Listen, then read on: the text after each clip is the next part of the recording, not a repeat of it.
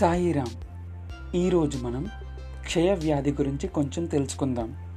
క్షయవ్యాధి అంటే టీబీ వ్యాధి మైకోబ్యాక్టీరియం అనే బ్యాక్టీరియా వల్ల కలుగుతుంది. ఇది సాధారణంగా ఊపిరితిత్తులకు సోకుతుంది. అయినప్పటికీ ఇది శరీరంలోని ఇతర అవయవాలకు కూడా సోకవచ్చు.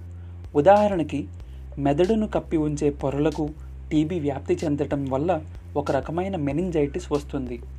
ఇక్కడ మనము ఊపిరితిత్తుల టీబీ గురించి తెలుసుకుందాం.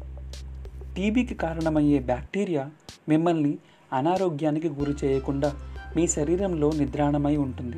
అంటే గుప్తంగా అన్నమాట. ఈ గుప్త టీబీ ఇన్ఫెక్షన్ అంటూ వ్యాధి కాదు.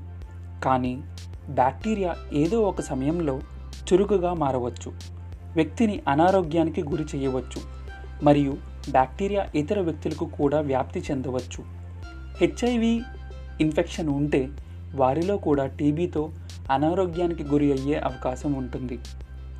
ఊపిరితిత్తులలో టీబీ యొక్క ప్రధాన లక్షణాలు ఏమిటి అంటే కొన్ని వారాల పాటు దగ్గు జ్వరం ఆకలి లేకపోవటం ప్రయత్నించకుండా బరువు తగ్గడం సాధారణంగా అనారోగ్య భావన కలిగి ఉండటం రాత్రిపూట చెమట కొంతమందికి ఛాతి నొప్పి వస్తుంది.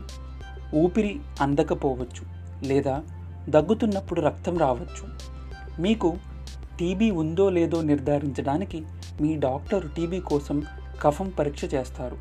మీ ఊపిరితిత్తులలో టీబీ సంకేతాలను చూడడానికి మీకు ఛాతీ ఎక్స్రే కూడా చేస్తారు. చికిత్స యొక్క ప్రధాన లక్షణాలు స్ప్రెడ్ని తగ్గించడం మరియు అది ఇతర అవయవాలకు వ్యాప్తి చెందకుండా నిరోధించడం.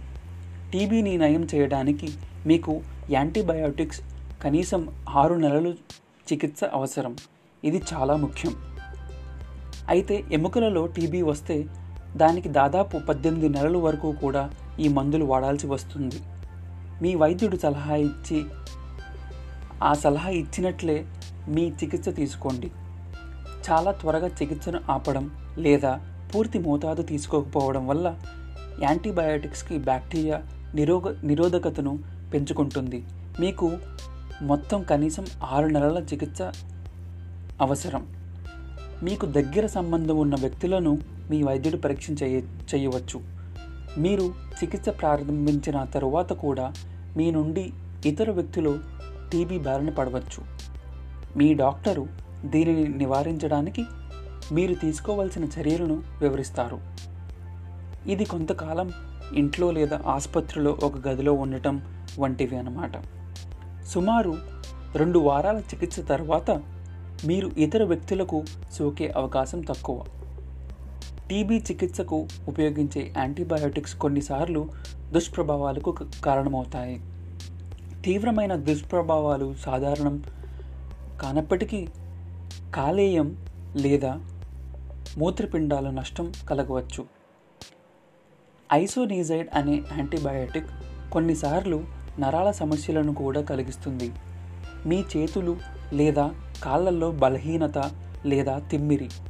దీన్ని నివారించడంలో మీ డాక్టరు బహుశా ఐసోనిజైడ్తో పాటు పైరిడాక్సిన్ విటమిన్ బి రకం తీసుకోవాలని సూచిస్తారు. యాంటీబయాటిక్స్ పనిచేస్తున్నాయో లేదా నిర్ధారించుకోవడానికి మీకు చికిత్స సమయంలో క్రమం తప్పకుండా పరీక్షలు ఉంటాయి. కఫం పరీక్షలు చేయించాల్సిన అవసరం ఉంటుంది. టీబీ మందులు మీ కాలేయాన్ని ప్రభావితం చేయలేదని నిర్ధారించుకోవడానికి మీకు రక్త పరీక్షలు కూడా అవసరం. చికిత్స వ్యాధిని అరికట్టలేకపోతే మీరు కలిగి ఉన్న టీబీ క్రిమి కొన్ని మందులను తప్పించుకుపోవచ్చు. ఆ సందర్భాలలో మీకు బహుశా అదనపు యాంటీబయాటిక్స్ తీసుకోవాల్సి ఉంటుంది. సాయిరామ్